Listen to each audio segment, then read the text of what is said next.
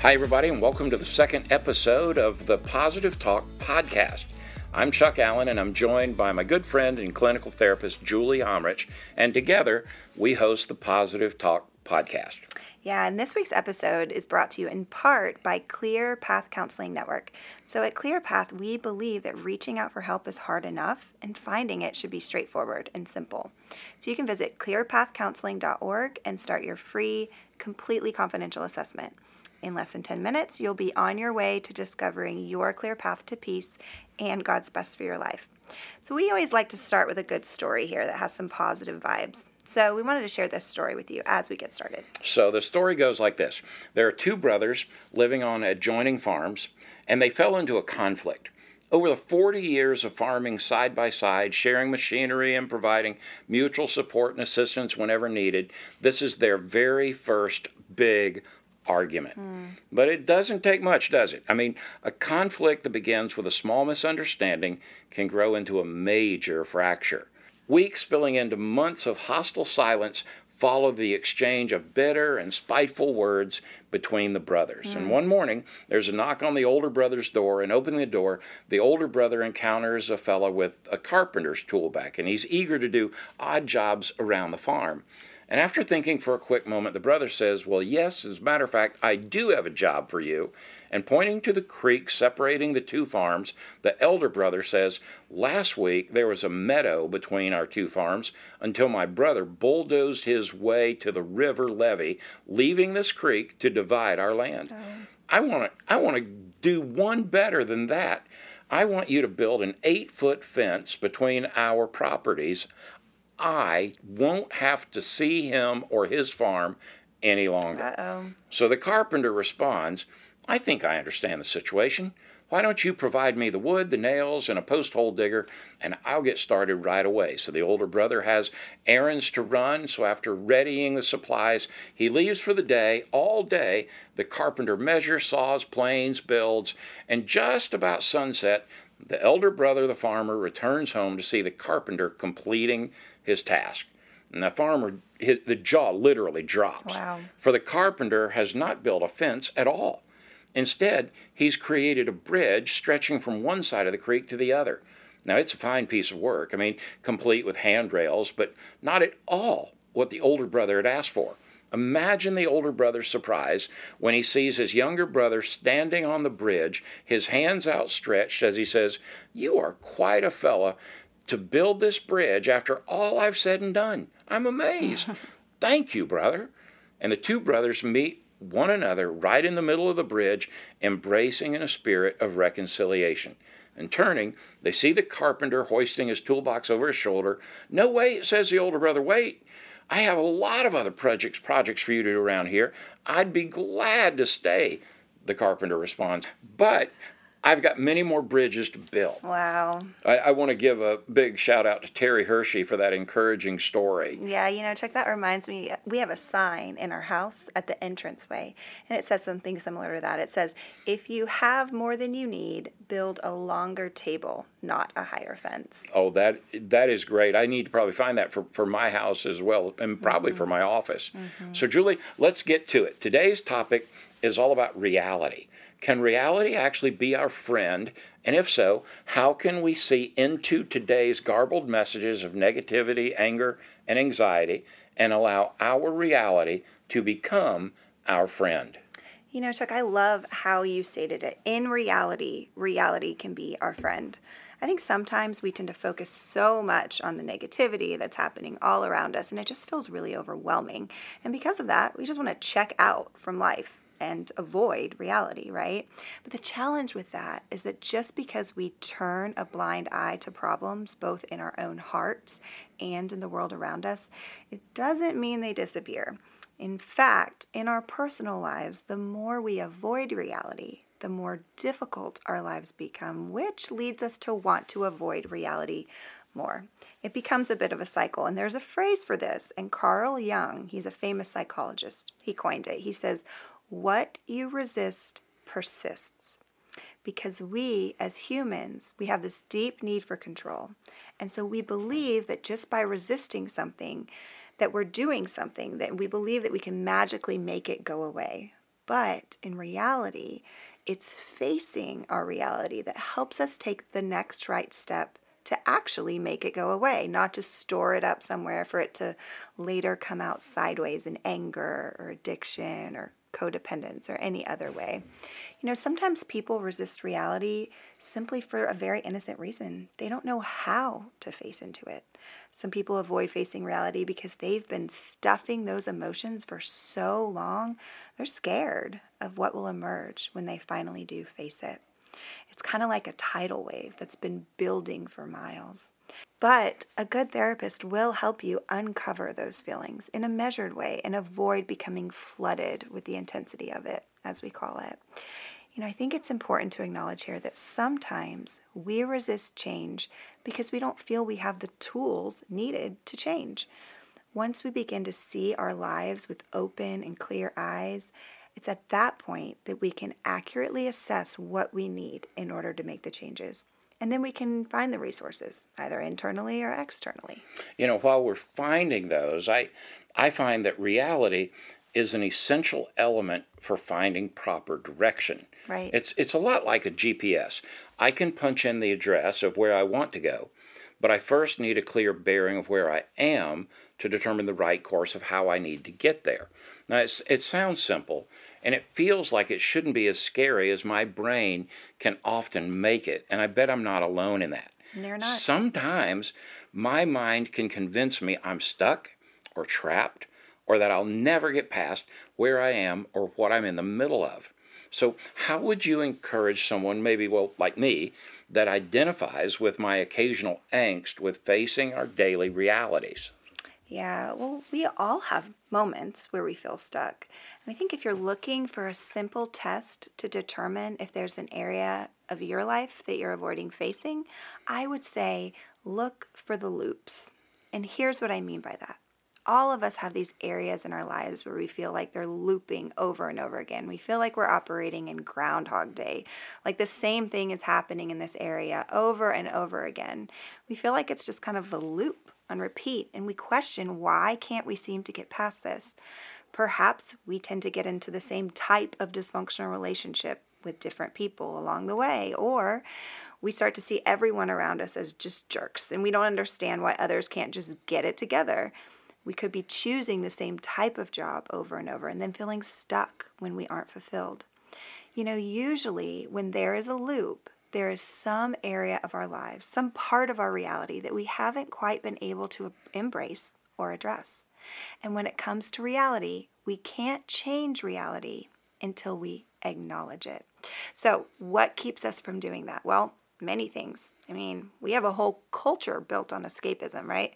Don't believe me? How many times? It's true. You open up your screen and you're trying to type in your work address, right? And instead it's F A C E Facebook or YouTube. Why do we do this? Well, as M. Scott Peck says in the first line of his book, The Road Less Traveled, life is difficult. And that statement rears its ugly head every morning. Life is difficult. Mm-hmm. It really can be. And so I think sometimes if we don't feel that we know how to face into the difficulty, we do what seems like the very next best thing, which is, hey, let's just avoid it. Right. And we run from it. Uh, some of you right now may even be starting to get a little uncomfortable because we're hitting on an area of your life that you've been numbing for a while. But stick with us. We promise we're not here to pull the rug out from underneath you. We want to help equip you to let this reality become your friend. Absolutely. You know, we all have these things, these reality defense mechanisms. Have you ever heard of defense mechanisms? Always, yeah. They're denial, avoidance, blaming. These are things that we use to keep distance from whatever part of our reality we feel is uncomfortable. Because nobody likes to feel discomfort, right? We even do this spiritually, which is a topic for an upcoming podcast, I think, how we use our spirituality to that avoid is, that is a reality. podcast. yes, we will address that soon. But let's take a minute to think about that word, defense, in defense mechanisms. The word defense, in and of itself, means you're trying to protect yourself from something. But there comes a time when our defense mechanisms are no longer protecting us. Mm-hmm. They're actually preventing us from growing, and healing. I see it like this just like ignoring a credit card payment and then being slapped with a stiff penalty, when we don't confront areas of our lives that seem to be constantly unhealthy, it leads to a much larger bill, if you will, that has to be paid later on. However, if we choose to take a deep breath, open that bill, and even if our hands are shaking, make the call to figure out a payment plan, we feel a bit of relief knowing that taking small steps consistently can really make a difference in facing our reality and in turn making it our friend. It really can be. The the concept of like the credit card bill and the big bill that pays later, mm-hmm. when when we see reality through that lens, it ought to be a motivator that allows us to say, let's get after it. Right. I mean, in my office when a individual, couple, or family is looking for some spiritual wisdom and direction, I offer a few simple and kind of poignant thoughts, including these few, and that is if you stop and just as this is so hard for all of us, but number one, if you stop thinking about the future and look at where you are right now, what are three things you could do to improve your present circumstances today. Today. Yeah, so the today is the key, right? Mm-hmm. So the key to me is to write them down. Don't just think about them. I imagine you do that in your practice as well. Right, absolutely. Because there's something powerful because once you've written them down, then we can time box them. Time box them. I know it sounds odd, but that really means that you just build time into your schedule that day to start incorporating those three things. Gotcha. It, it goes from intentionality to action. Wow. Keep them attainable, elementary, and keep them focused on your present moment.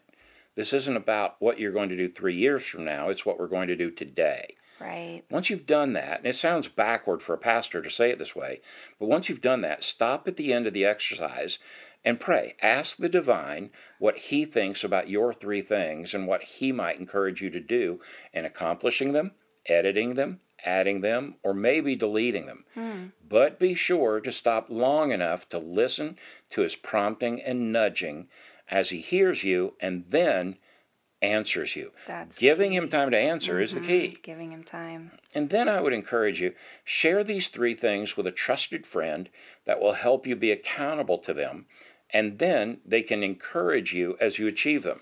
Now, Julia, I bet you hear this. I know I hear this when there are listeners right now who are saying, Chuck, I don't have a trusted friend. Right now, you and Julie are those, and I'm getting it through a podcast.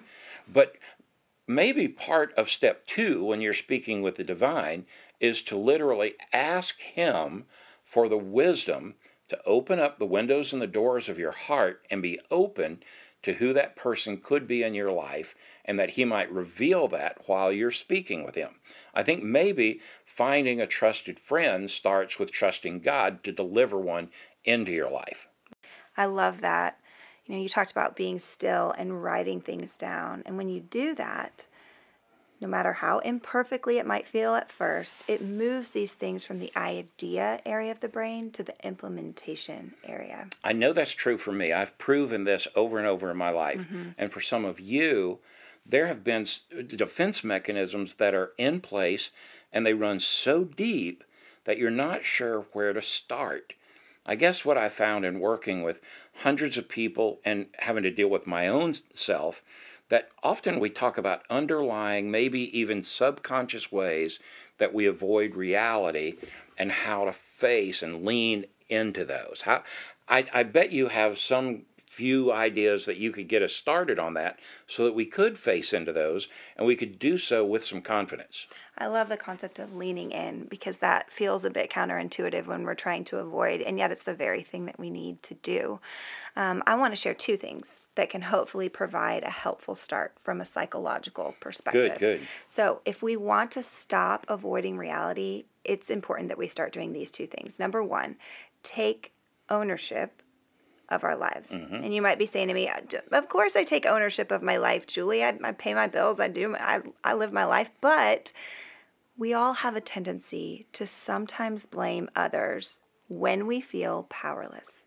I mean, how often have you told yourself, "Oh, I can't believe this is happening to me"? I mean, I know those words have entered my mind at times.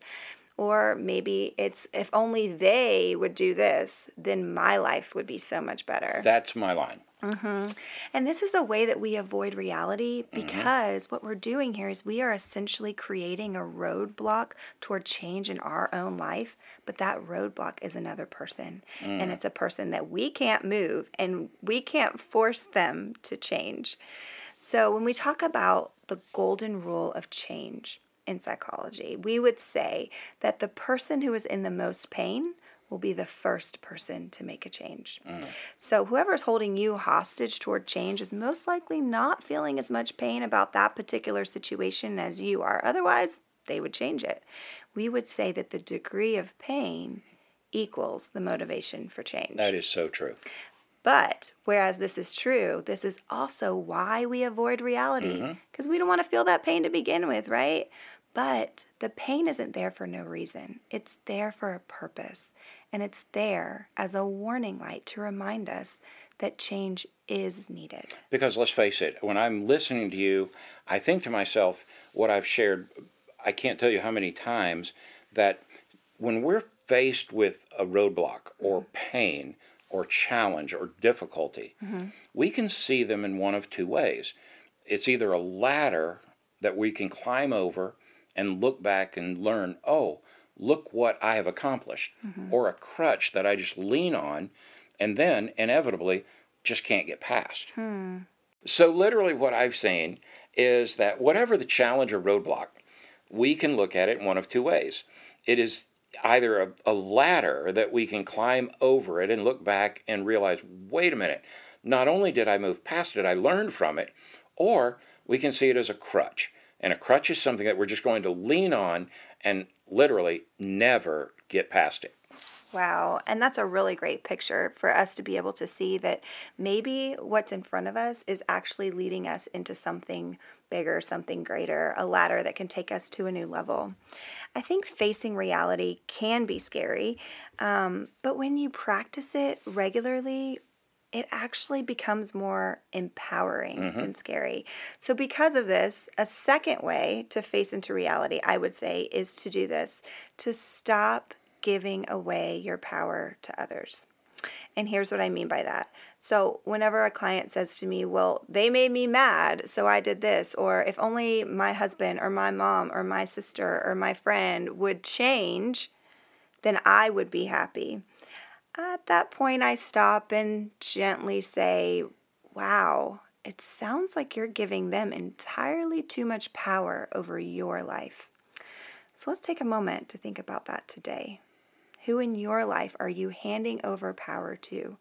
And in what ways is it hindering you from facing reality? You know, this is one of those things where uh, the literal science behind this and the spiritual application in this are one and the same. Yeah, Because our ability to surrender to our Creator mm-hmm. is not the same when we surrender our power to another human. absolutely. We, the ability to surrender vertically mm-hmm. is when we receive greater power. right. But when we give that power away, especially in the sense of someone convincing us through a negative statement mm-hmm. or taking on offense that may not be ours, Right. we're literally taking power that was intended for us and placing it in the hands of someone it was never intended for. Right. That is so true. You know, I want to encourage anyone listening. This process, it takes time. You know, don't try to face into everything all at once. If you've avoided reality, it's for a reason. You were trying to keep yourself safe mm-hmm. at that point in time. As you're moving into facing reality, I would encourage us to avoid falling prey to the all or nothing mindset It doesn't have to be all or nothing. You don't have to face into everything, but you also don't have to avoid everything. You don't have to do things perfectly to get started. And on the flip side of that, we don't have to keep fueling a mistake just because we've spent a lot of time and energy making it. Now, it, you were doing great in this podcast until all of a sudden you decided to make it personal with your partner Chuck here. So I'm one of those people that occasionally, if it's not perfection, mm. I get frozen, mm. or I've invested so much time or energy in it, I feel like I have to continue it. Yeah, But what you're saying is you don't have to live being frozen by either extreme. Right. You can literally find a, a lane of reason that allows you to get to peace and and avoid the all or nothing mindset. All or nothing mindset. Yep. Now, That's to another me, podcast. that's the keeper on the Yeah. podcast today. So while we wrap up, from both of us, thanks so much for joining us on episode number two of the Positive Talk podcast. We'll be back next week with another good word of positivity and encouragement for you. And so until then, we want to leave you with a wonderful quote from Zig Ziglar that said, One small positive thought can change your whole day. Yes, and as we continue to explore ways to live positively without avoiding reality, I want to also encourage you that positive thinking is not about avoiding negative thoughts, it's about redeeming them. So remember, if you are feeling stuck, Clear Path Counseling, we're here for you. Start discovering your clear path by completing your free assessment at clearpathcounseling.org today. Thanks so much for joining us. Go in peace. Thanks.